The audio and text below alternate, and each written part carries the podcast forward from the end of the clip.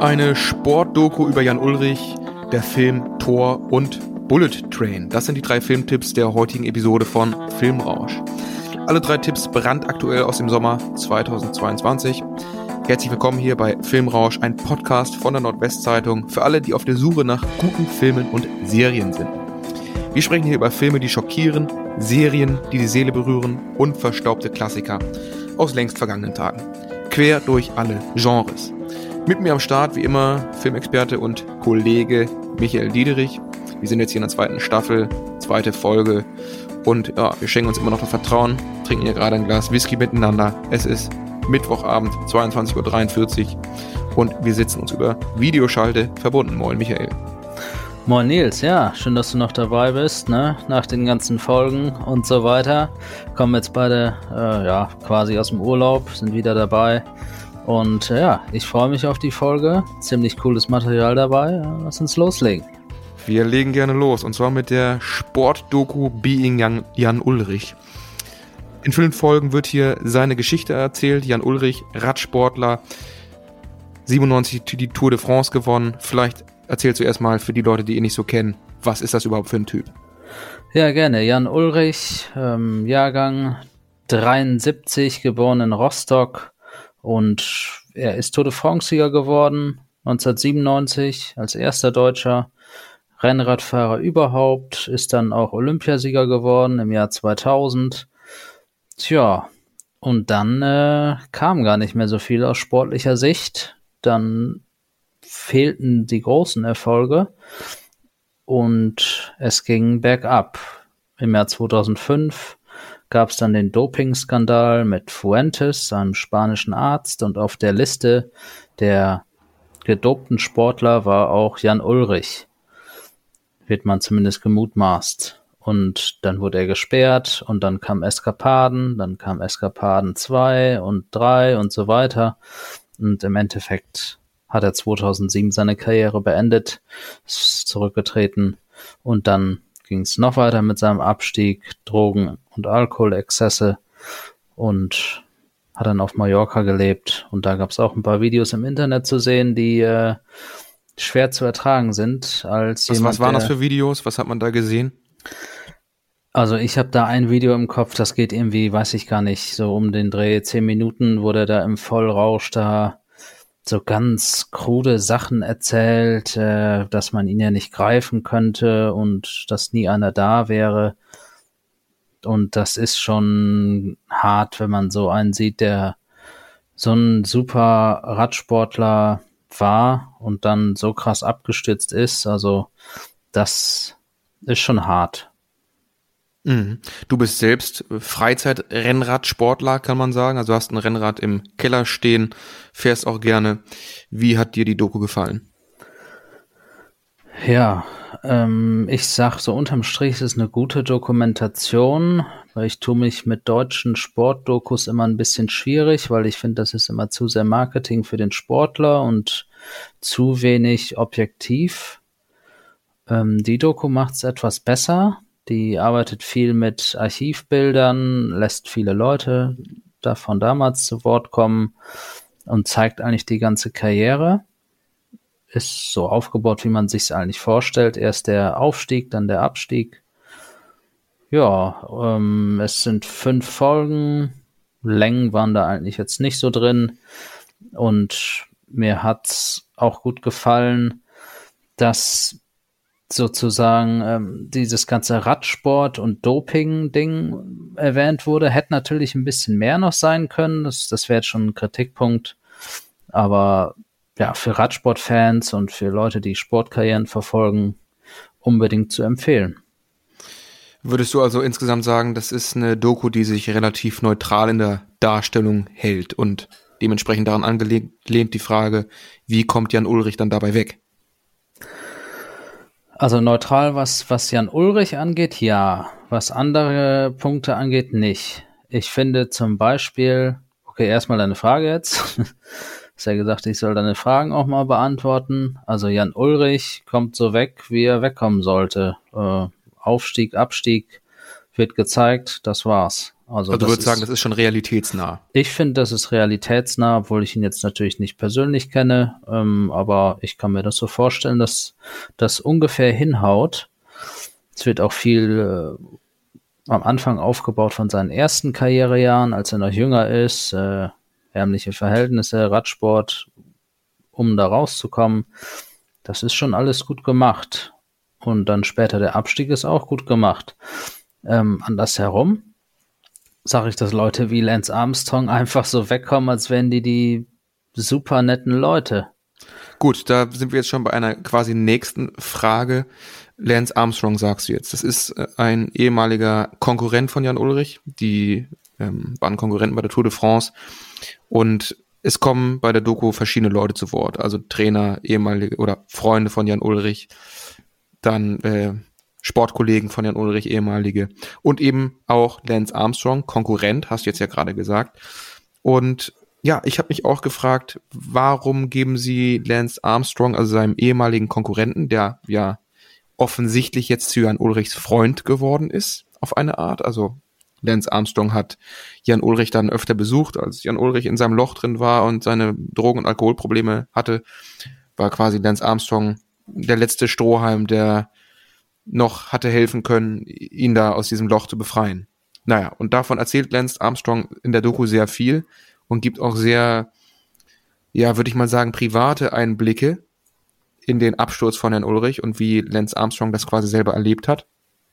Und da wäre jetzt meine Frage an dich, wie du das findest, dass Lance Armstrong so, so viele Redemöglichkeiten bekommt und einen so tiefen privaten Einblick gibt. Ich find's echt nicht so gut. Man muss dazu sagen, ich kann mir vorstellen, dass der vorher gesagt hat, äh, wie darf ich in der Doku mitspielen und was darf ich sagen, dass die sozusagen ihn nur bekommen haben, wenn er sozusagen viel gelobt wird. Und das ist einfach unglaublich, dass du so einen Typen da drin hast, der jahrelang betrogen hat, äh, Leute unter Druck gesetzt hat, sein ganzes Team war ausgerichtet, voll gedopt. Das von die, Armstrong jetzt. Das von Armstrong oder die ganzen Teams von ihm sind dann die Alpen hochgebrettert und so einer will einem dann sagen, ach, äh, Jan, äh, der hat da übertrieben, zu viel Drogen genommen und Alkohol. Nee. Also das, das kaufe ich dem 0,0% ab. Es kommt ein bisschen weird rüber, ne? Also jemand, der ja. so viel, so viel auch, äh, sag jetzt mal, falsch gemacht hat, im Sinne von äh, gedopt und ja quasi dann auch kriminell war und sich dann aber als Geläuterten gibt und und quasi als denjenigen, der Jan Ulrich aus seinem Loch rausholen konnte und dann auch noch so viel darüber preisgibt, wie wie er das gemacht hat. Also das ist, es kam für mich wie so eine, wie so ein Machtgefälle rüber. Armstrong war der Große und Ulrich war der, der die Hilfe brauchte und auch in Anspruch genommen hat.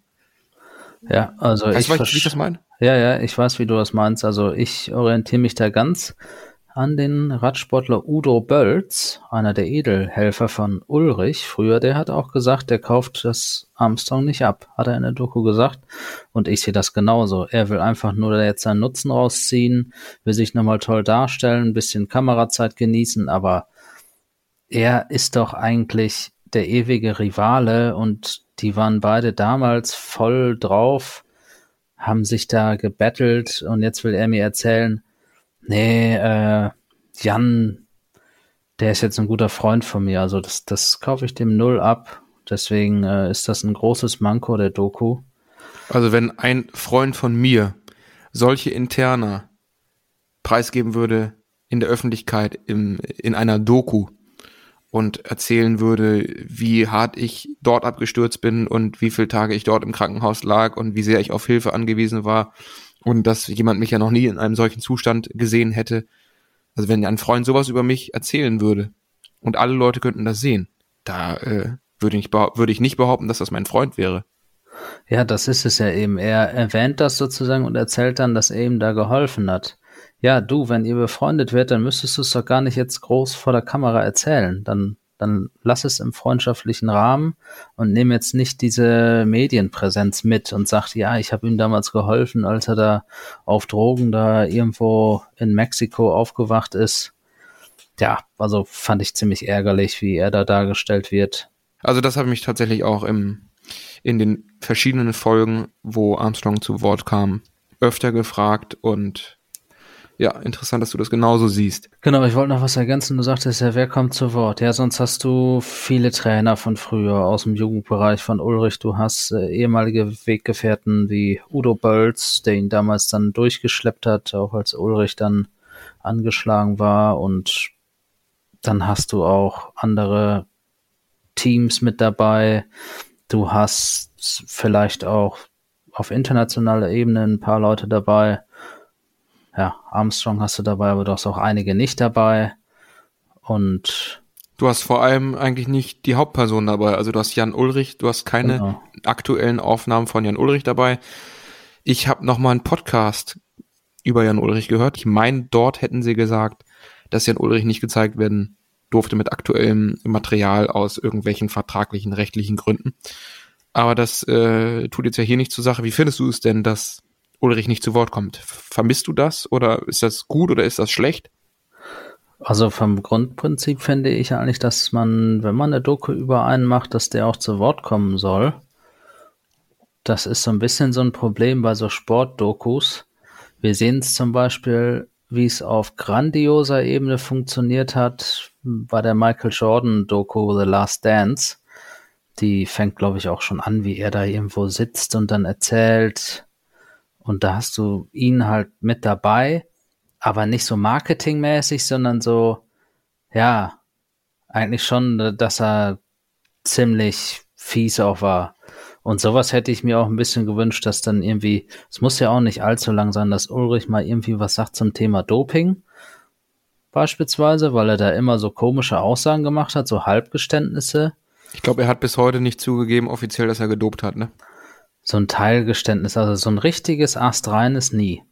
Und das finde ich schade, wenn du eine Dokumentation machst und reinen Tisch machen willst, dann, dann bring eine einfache Message mit raus. Sag zum Beispiel als Einstieg der Doku, ich habe mich voll gepumpt mit Sachen und äh, wollte einfach nur der Beste im Radsport sein. Du musst ja gar nicht viel sagen und dann fängst du mit einer Doku an, Du hast aber ihn sozusagen als Opener mit drin. Oder du nimmst ihn äh, als Closer ganz am Ende mit drin, aber er ist gar nicht dabei. Das ist so ein Wermutstropfen, der dann noch äh, neben dieser Armstrong-Sache hinzukommt. Man hat ja den Absturz von Jan Ulrich immer mal wieder in den Medien mitbekommen, wenn darüber berichtet wurde, beispielsweise, dass er auf dem Grundstück von Till Schweiger da eingebrochen ist auf Mallorca oder ähnliches. Das hat er natürlich auf eine gewisse Weise erschüttert, weil man wusste, das ist ein krasser Typ oder ein krasser Radsportler gewesen, der mega Erfolg hatte. Und äh, es war irgendwie traurig zu erfahren, dass er so abgestürzt ist oder im Absturz war. Ja, das jetzt alles nochmal in Videoform zu sehen und sozusagen nacherleben zu können. Also mich hat das emotional schon relativ traurig gemacht. Wie ging es dir dabei? Ja, also es ist eine sehr traurige Karriere und deswegen zeigst du dann auch natürlich, wenn du eine gute Doku machen willst, dann diese traurige Karriere mit allen Höhen und Tiefen. Und ja, es ist dann manchmal ein bisschen schwierig, einfach zu folgen, wenn du dann siehst, oh, jetzt geht's bergab, oh, jetzt geht's noch weiter bergab.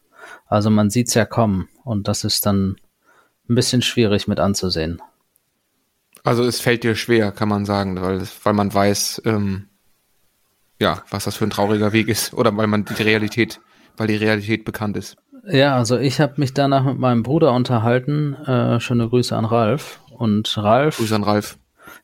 Und Ralf äh, ist ja damals so voll in der Zeit dabei gewesen, hat alles mitgesehen, alle Etappen, alles mitgefühlt und der meinte dann irgendwie so, er konnte sich die Doku gar nicht ganz angucken. Der fand es zu krass, weil er alles noch so nah dran empfunden hat und alles war noch so präsent bei ihm. Deswegen hatte er, glaube ich, nur Anfang und Ende der Doku geguckt und den Mittelteil nicht. Das kann ich verstehen. Wenn man das alles miterlebt und dann das nochmal nacherzählt bekommt, hm. das ist schwierig.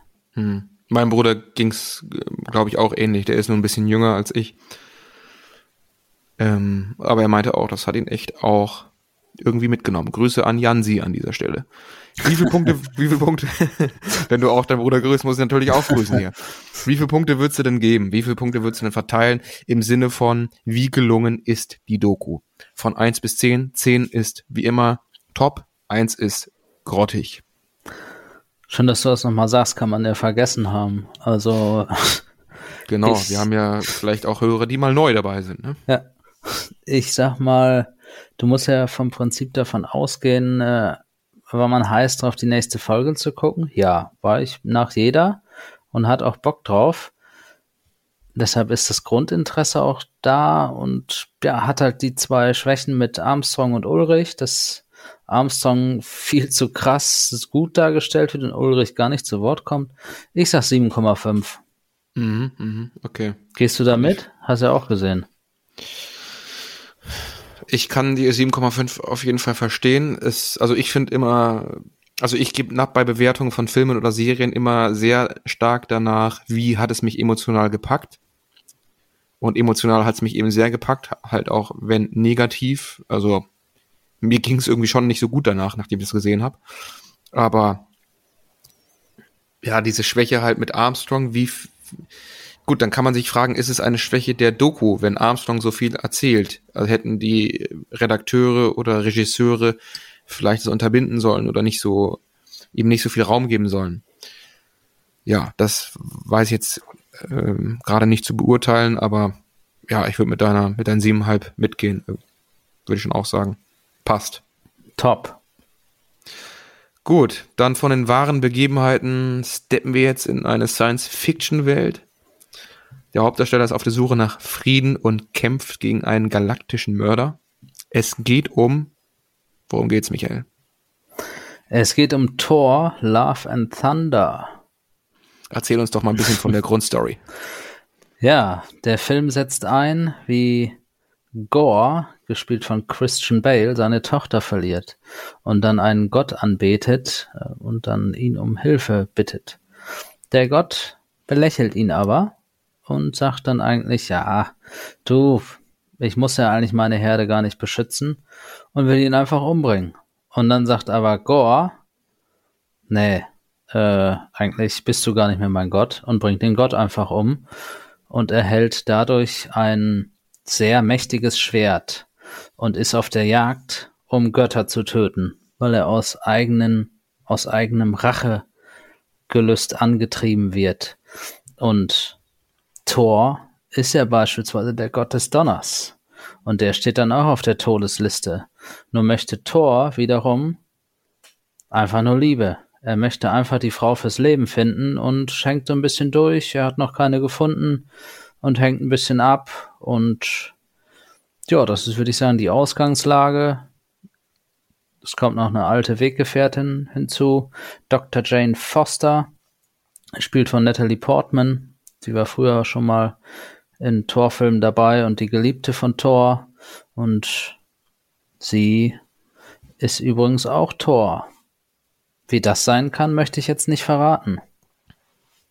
Klingt sehr abgespaced. Ähm, du weißt ja, ich bin jetzt nicht so Fan dieser Science-Fiction-Welt, aber vielleicht sind es einige unserer Hörerinnen und Hörer. Es geht ja auch um Emotionen in diesem Film. Du hast gesagt, Liebe spielt eine Rolle. Wie sind denn diese Emotionen rübergekommen? Also die Emotionen, das, äh, ich, ich finde es witzig, dass du es immer noch fragst, weil Emotionen und Film, das ist ja bei mir so ein Ding. Da muss man ja erstmal von der Person Emotionen haben. Und das ist halt so du die sagst Sache. immer, du, du sagst immer, du hast keine, aber so ganz glaube ich sie nicht. Dann Ja, versuch's mal, klar. dann versuch, du, ich glaube, du kannst es relativ gut äh, interpretieren. Das ist alles Fassade, eigentlich finde ich ganz zerbrechlich in Wirklichkeit. Ja, genau so stelle ich mir das vor.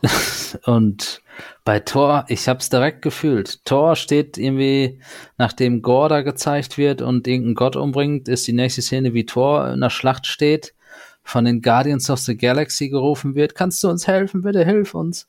Und dann springt Thor da runter, zermetzelt alle Leute und zerstört irgendwie noch so einen heiligen Tempel dabei und sagt dann so, ja, wir haben gewonnen mit einem Minimum an Verlusten. Und dann fällt der Tempel hinten zusammen. Und dann gucken die ihn nur alle so an. und schütteln so den Kopf und er dann so, klassisches Torabenteuer, yeah. Und dann denke ich so, okay, okay, diese Richtung wollen die gehen, bin ich dabei. 80er Jahre Vibe, viel Guns N' Roses. Thor ist der muskulöseste Tor überhaupt. Und ich, ich kann es dir echt nicht sagen, was da mit mir los war. Ich habe den Film dreimal im Kino gesehen. Ja, aber kein Scheiß, Mann. Ich wollte ich wollte gerade fragen, das klingt alles irgendwie so, irgendwie auf eine Art abgespaced, aber auch einfach so stumpf. äh, ich war mit meinem Bruder auch kürzlich im Kino und natürlich Thor läuft als, als Trailer aktuell und mein kleiner Bruder äh, guckt auch Star Wars und so, also ist der Science-Fiction-Welt jetzt nicht abgeneigt, aber mit Thor sagt, er kann nix, kann er nix anfangen. So. Und ich, ich, ich, ich erst recht nicht, aber ich frage mich, was gibt einem dieser Film? Warum guckt man sich das an?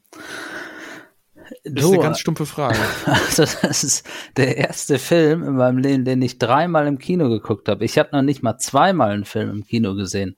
Und das war halt das Witzige. Ich habe den erst in Nordhorn geguckt im Kino, dann habe ich den in Berlin. Was hat dich denn nach Nordhorn getrieben? Meine Freundin. und dann in Berlin mit meinem Bruder zusammen und dem anderen Bruder, die wohnen beide südlich von Berlin, war das schon im IMAX. Und dann war ich noch im Urlaub mit meiner Freundin in Riga. Und, und du hast nochmal mit ihr gesehen. und die hatte da auch Bock drauf, oder was? ja, ah, ich glaube so, äh, sie dachte so, ja, komm, da gehen wir nochmal mit rein. Und dann äh, habe ich den noch in Riga geguckt, äh, auf Englisch mit russischen und lettischen Untertiteln. Dicker. Und ich, ich weiß nicht, was los ist. Also ich. Aber ich warum? Liebe, was, was, was, was reizt sich denn da so dran? Ich wollte mal sagen, es, ja, warte ist doch, dieses, warte doch. Ist es dieses Animalische? ich liebe diesen Film und ich, äh, ich finde es total krass, weil ich alle Teile vorher gar nicht mal so cool fand. Also Tor 1, 2, 3 mochte ich eigentlich gar nicht richtig. Und 4 ist es jetzt, fand ich mega geil. Warte, Erklärung kommt gleich. Ja, trinkst erstmal einen Schluck Whisky, so gehört sich das. Jetzt pass mal auf. Ähm, du hast Christian Bale als Gegenspieler. Christian Bale, Oscar-Preisträger, äh, bester Nebendarsteller für The Fighter ist er geworden. Ich mag Christian Bale, fast in all seinen Rollen. Und der ist jetzt der Bösewicht, der spielt so einen Typen, der Götter umbringen will. Dann hast du Thor, der einfach komplett überkrass aussieht, mega breit. Und dann hast du diesen 80s-Vibe, dann hast du die Guardians drin, die ich auch liebe. Das beeindruckt dich also, dieses mega breite. Männliche, nee, animalische. Nee, nee, pass auf. Das Beste ah, ja, okay. ist, das ist eine gute Mische aus Comedy und Drama. Weil ich finde, der hat sowohl auf Comedy-Ebene überzeugt und auf Drama-Ebene auch. Weil die Drama-Ebene, die kommt so ein bisschen durch die, durch die Figur von Natalie Portman. Sie, äh, ja, ich will es nicht verraten. Jedenfalls hat sie neue Power dadurch, dass sie Tor wird. Und das macht für mich alles Sinn. Und ich finde, mhm. der Film hat sehr viele kleine Facetten, die erst beim zweiten oder dritten Mal auffallen, die sehr clever geschrieben sind. Ich finde, der ist von Chris Hemsworth, der war noch nie so gut als Tor. Aber so vom Prinzip her kann ich nur sagen, du kommst super rein in den Film. Du hast einen geilen Bösewicht und Effekte sind auch gut. Also der perfekte Sommerkinofilm.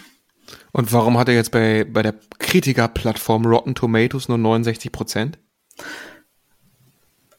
Ja, Rotten Tomatoes, da kannst du eh nicht so viel drauf geben. Also wenn, dann guckt man auch eher auf Metacritics. Metacritics. Ich dachte, Rotten Tomatoes, da, da, da sind alle relevanten Kritiker quasi zusammengefasst. Das Prinzip bei Rotten Tomatoes ist äh, ein bisschen schwierig. Die gucken sozusagen, wann ist ein Film positiv, wann ist der negativ und gucken sozusagen, äh, welcher Film bis irgendwie, ich weiß nicht, ab 50 Prozent, 51 Prozent wirkt der dann positiv. Das heißt quasi, wenn du gegen einen Film nichts hast, ist das eine positive Kritik. Und das finde ich ist schon mal ein schlechtes Grundprinzip. Genauer ist es bei Metacritic. Da hat der, glaube ich, 57 von 100 ungefähr. Ist auch nicht so viel.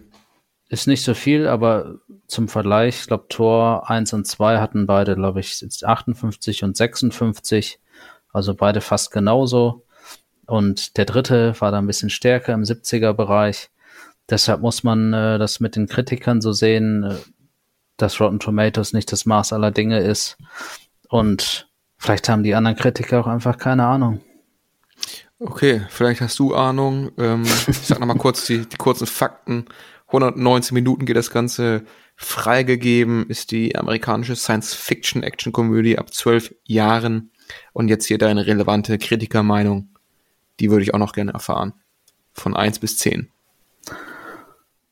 Thor Love and Thunder ist ein super Film. Man kann warte. Warte. man kann lachen, man kann weinen, man hat eine richtig geile Zeit, du hast geile Effekte, du hast gute Laune, du hast alles mit drin, was ein Kinofilm im Jahr 2022 benötigt. Ich habe ihn dreimal geguckt. Ich habe ja. ihn sowohl im Original geguckt wie auch in Deutsch. Er funktioniert auf beiden Sprachen. Und ich finde, es ist der beste Torfilm. Ich, ich finde, der hat noch nie so gut funktioniert, deswegen gebe ich 8,2 von 10 Punkten. Das ist enttäuschend. Wie kann man einen Film dreimal sehen und nur 8,2 Punkte geben? Man muss ja sehen, mit, es ist, es ist ein Marvel-Film. mindestens einen neuen vor, vorne erwartet. Ja, pass mal auf, es ist ein Marvel-Film, es ist der 29. Film innerhalb des MCU. Man muss ja auch sehen, das ist ein Film, für eine ziemlich große Fanbase, aber für eine Fanbase. Das ist jetzt kein Film, den irgendwie mal ein paar verstehen würde. Wenn der jetzt in den Film reingeht, wird der eigentlich denken, so, Schrott. Was, ja, ich glaube nicht mal. Ich glaube, der wird einfach denken, was, was ist hier gerade passiert? Was sollte das alles? Müsste nicht mal dein Paar sein, könnte ich auch sein. ja. Und dann äh, hast du sozusagen dann noch ein, ja, Gott der nordischen Mythologie mit drin, der so auf Comedy-Ebene hier rüberkommt. Schwierig. Deswegen sage ich, man muss schon drin sein in dieser ganzen Marvel-Bubble. Dann funktioniert er. Das ist mein großes Manko. Und ansonsten, lass laufen. Super Sache. Gut. Lass laufen, lass laufen. Wir lassen jetzt auf jeden Fall unseren dritten Filmtipp laufen. Und zwar haben wir jetzt auch wieder ganz frisch in den deutschen Kinos erschienen den Film Bullet Train, wieder ein US-amerikanischer Film, eine Actionkomödie, spielt in Tokio mit Brad Pitt in der Hauptrolle. Was treibt einen Brad Pitt nach Japan? Ja, das die, das die Frage war. Was macht Brad Pitt in Japan? Ich kann nur sagen, Brad Pitt ist Profikiller, würde ich sagen. Er heißt Ladybug, müsste Marienkäfer heißen übersetzt. Und er erledigt einen Auftrag nach dem anderen und er hatte mal ein bisschen Pech. Der wollte mal irgendwann einen Typen platt machen und dann äh, macht ein anderer Typ oben vom Dach Suizid, fällt auf das Auto von Brad Pitt und am Strich kann er den Auftrag jetzt nicht mehr ausführen, weil er aufgefallen ist und er bringt den Typen, der eigentlich selbst was machen wollte, ins Krankenhaus. So wird die Figur von Brad Pitt eingeführt als jemand, der immer Pech hat. Und er landet in einem Zug, wo einfach eine riesen Horde von Psychokillern ist. Aus der ganzen Welt verteilt. Alle sind in diesem Zug. Es Was geht ist das denn um für ein Zug? Ist, soll das Zufall sein oder ist das irgendwie so ein spezieller Zug? Das ist irgendein Zug, aber es ist schon. Also es ist, ist Zufall, quasi. Zufall ist es nicht. Das hat schon seine Gründe, warum die da sind. Mhm. Aber du weißt, Spoiler, ne? Also, okay. dann sind die alle in dem Zug, jagen alle einem Koffer hinterher. Keiner weiß genau, was weiß der andere, wer ist das eigentlich? Und Brad muss den Koffer besorgen, wo irgendwas drin ist. Den Koffer wollen auch andere Leute haben. Ja. Auf Story-Ebene kannst du sagen, ist alles eigentlich so ein bisschen grob inszeniert, um einfach einen geilen Actionfilm zu kreieren und bisschen Action rausballern. Bisschen viel Action rausballern, der auch drüber ist, den kannst du nicht allzu ernst nehmen, sonst wirst du auch keinen Spaß haben. Ja, und das ist so die Ausgangslage. Mhm. Okay, also man kann schon erwarten als Zuschauer, da folgen die Action-Szenen relativ dicht auf dicht. Ja, ja, würde ich schon ja. sagen. Und ist das auch mit Special Effekten oder sind das eher nur so, ähm, was heißt nur, sind das vordergründig Kampfszenen? Du hast in Bullet Train äh, für einen Blockbuster-Film relativ viel handgemachte Action, was mir gut gefällt. Du hast also viele Nahaufnahmen von Figuren, die sich jetzt gerade verprügeln. dann ist alles noch sehr gut an einem Stück gehalten. Also ich sag mal, es ist jetzt nicht Explosion folgt auf Explosion, sondern eher Messerschnitt auf Messerschnitt. Es ist dann alles noch ein bisschen mehr in Richtung Faustkampf. Klingt rabiat. Ja, in, in Deutschland ist der Film aber 16 freigegeben. In den USA wird auf die intensiven Gewaltdarstellung mit einem R-Rating hingewiesen. Drastische Gewalt und brutale Tötung bedeutet das. Also, was würdest du sagen? Ist das ein Film für die breite Masse oder sollten sich das eher Spezialisten ansehen? Brad Pitt ist dabei, sprich Brad Pitt zieht die breite Masse an, immer noch, würde ich sagen. Darüber hinaus ist er relativ brutal. Also ich würde sagen, es ist so eine Mischung. Es ist eine Mischung aus Blockbuster und hartem Actionfilm. Also da wird sich zeigen, wie sich das Publikum äh, so dem Ganzen angenommen hat. Aber ich sag trotzdem. Funktioniert denn so eine Mischung? Also die Frage ist ja, gehen die in Anführungszeichen einfachen Leute, die keine Filmexperten sind wie du, gehen die in so einen Film rein und kommen mit einem guten Gefühl wieder raus? Oder würdest du da eher sagen, nee, lass mal, das ist eher so eine Sache für Liebhaber des Actionfilms mit Kampfszenen? Also ich weiß nicht, das kommt so ein bisschen immer drauf an, wo die eigene Toleranzgrenze ist. Wenn man jetzt sagt, ich kann mir fast alles reinziehen, solange es gut gemacht ist, dann ist man hier richtig aufgehoben. Wenn man sagt, ah, so Härten möchte ich eigentlich nicht so gerne sehen, das schreckt mich schon ein bisschen ab, dann wird's nicht so gut funktionieren. Ich sag mal, das ist so wie, sagt dir Mord im Orient Express was? Ja. Das drauf mit einem R-Rating oder bei uns dann halt nur mit einem 16er. Du hast sozusagen sowas im Action-Szenario, so ein Mordfall. Vielleicht noch mal ein bisschen einfacher dargestellt. Du hast sehr viele Actionfilme in deinem Leben schon gesehen. Auf was für einer äh, Skala bewegt sich Bullet Train? So von 1 kaum Gewalt und Action-Szenen bis 10 übelst brutal. Wo würdest du Bullet Train einordnen? Die Brutalitäten sind, finde ich, gar nicht so krass. Also du hast Action, aber du hast jetzt nie irgendwie, dass einer dem anderen Arm absägt oder sowas. Wobei, ich muss gerade kurz überlegen. Nee, hast du nicht. Deswegen, ja, ich sag mal, die Härten sind nicht so krass. Irgendwie so fünf, fünf okay. von zehn. Ja, das geht ja. Ja, also deswegen, das spricht ja dann doch eher für Blockbuster. Schon, würde ich dann auch sagen. Ich habe ihn noch nicht gesehen, habe den Trailer mir angeschaut. Ja, kann man sich, glaube ich, mal geben was extrem Spannendes von der Story würde ich dir jetzt nicht erwarten. War mein Eindruck vom Trailer. Würdest du das bestätigen oder wie siehst du das? Von der ich, Story. Ich sag mal, auf Story-Ebene äh, wird das Ganze schon ein bisschen konfus anfangs erzählt. So ein bisschen diese Verwirrung lösen sich dann im Laufe des Films und dann denkt man schon, ah, okay, das macht schon Sinn. Aber ich würde jetzt nicht sagen, dass das mega clever gemacht ist. Also es ist eher so Taktik am Anfang ein bisschen verwirrend und das dann auflösen. Aber hm. ich sag, alles wurde auch nicht am Ende geschlossen. Also ich habe schon noch vielleicht ein, zwei Fragen, wo ich dachte, ja, das macht jetzt auch nicht so Sinn. Wie habt ihr das denn da zu erklären? Also eine mega geile Story ist es nicht. Aber das erwarte ich eigentlich auch nicht bei so einer Art von Film. Okay. Gut, Bullet Train, 127 Minuten, US-amerikanische Actionkomödie, haben wir schon gesagt. Wie viele Punkte verteilst du denn jetzt am Schluss? Bullet Train ist eine glatte 7. Bullet Train äh, hat ein paar coole Action-Szenen, hat coole Figuren, sind wir jetzt gar nicht so weit drauf eingegangen, aber hat ein cooles Star-Aufgebot, hat geile Cameo-Auftritte von Stars und ist von der Macher eigentlich so, wie ich mir einen Film vorstelle. Coole Action, coole Figuren. Aber so, wenn man auf Story-Ebene das auch noch smart lösen wollen würde, dann wäre es natürlich noch besser geworden. So hast du alles dann am Ende doch mit einer 7. Also es ist jetzt nicht mehr, nicht weniger. Mhm. Kann man ins Kino gehen, kann man sich auch später woanders reinziehen, auf Blu-ray oder so. Also ich glaube, wenn man Bock hat auf sowas, dann ist man dabei. Dein Favorit der heutigen Filmrausch-Episode scheint klar zu sein mit Tor, nehme ich mal an. Ja, auf jeden Fall. Aber viertes Mal gehst du nicht rein.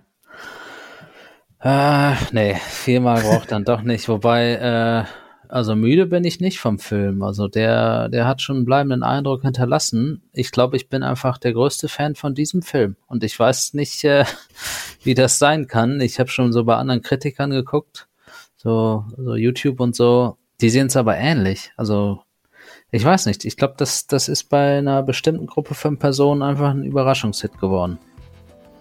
Sehr geil. Gut, Michael. Dann, äh, wir haben unsere angepeilte, anvisierte halbe Stunde knapp überschritten, aber ist nicht schlimm. Mein Whisky ist noch nicht ganz geleert. Das mache ich jetzt gleich. Wie sieht bei dir aus? Auch nicht ganz, aber Nicht ganz. wir haben ja noch ein bisschen. Werden auch nicht jünger, ne? Ja, ja, das Alter, ne? Gut.